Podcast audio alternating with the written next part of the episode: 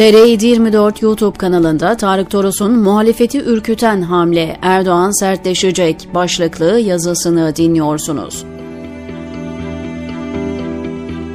Giden Adalet Bakanı çok dertliymiş. İnsan hakları eylem planı uygulanmıyor diye rahatsızmış. Son dönemde ülke polis devleti oldu demesi bu yüzdenmiş. Süleyman Soylu'yla ters düşmüşler. Yargıda İstanbul grubunun kendi başına hareket etmesi bakanı çileden çıkarıyormuş. 4 yıl, 6 ay, 10 gün boyunca Adalet Bakanlığı yapan Abdülhamit Gül'den bahsediyorum. Şahsın bakanlıktaki son yılında Türkiye 2021 Hukukun Üstünlüğü Endeksinde 139 ülke arasında 117. sırada yer almış. Eskisini geçelim, yenisine bakalım. Bekir Bozdağ tanıtan kimi Twitter hesapları onun geçmişte Gülen'i öven sözlerini dolaşıma soktular. Adaletin başına böyle biri geldi demek için. Olay artık hafıza sorunu olmaktan çıktı. Bozdağ'ın 2013-2017 arasında Adalet Bakanı olduğunu hatırlatmanın, 17-25 Aralık soruşturmalarının sümen altı edilmesiyle başlayıp 15 Temmuz sonrası o hal uygulamalarıyla ayyuka çıkan şiddet döneminin yargıda bir numaralı sorumlusu olduğunu anlatmanın manası yok. Gerçekten yok. Pazar günü Kemal Kılıçdaroğlu Medyascope yayınında Abdülhamit Gül'ü kastederek dedi ki, diğer bakanlar gibi değildi. Daha sağduyulu, sakin, olaylara soğukkanlı bakan biriydi. Arkadaşlarımız cezaevi uygulamalarını intikal ettirip sonuç alabiliyorlardı.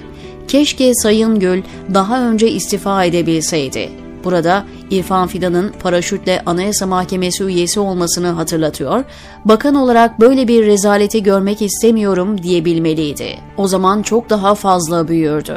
Birileri giden bakana övgüler düzüp, birileri gelen bakanı cemaat üzerinden etiketlerken aslında ne oluyor ona bakalım.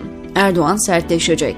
Bunu dış politikada yapamaz ama içeride yapacak. Bu planlanmış bir ajanda değil. Süreç öyle gerektiriyor. Tek adam rejiminin doğal finali.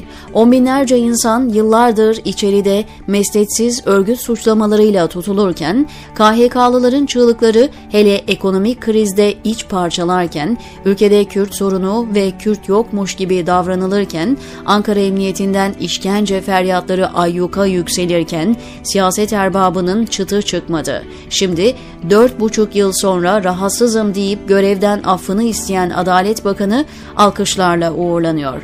Üstelik İrfan Fidan'ın Anayasa Mahkemesi'ne atanmasına itiraz etseymiş daha da büyürmüş. Sizce iktidara talip olanlar sarayı kızdırmamak için mi yoksa kararsız seçmeni ürkütmemek için mi yoğurdu üfleyerek yiyor? İkisi de olabilir. Oysa seçimi almanın yolu KHK'lılar ve Kürtlerden geçiyor.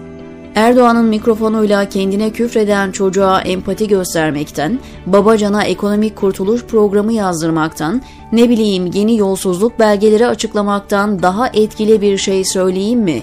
Tüm KHK'ları sonuçlarıyla beraber iptal ediyoruz. Bunu yüksek sesle söyleyip altını imzalayın, kimi isterseniz aday gösterin ama yapamıyorsunuz. Ürkütmekten kaçındığınız şey saray veya kararsız muhafazakar seçmen değil, operasyonun ardındaki devlet. Bunu dersem bana gün yüzü göstermez diye korkuyorsunuz, diyor Tarık Toros TR724'deki köşesinde.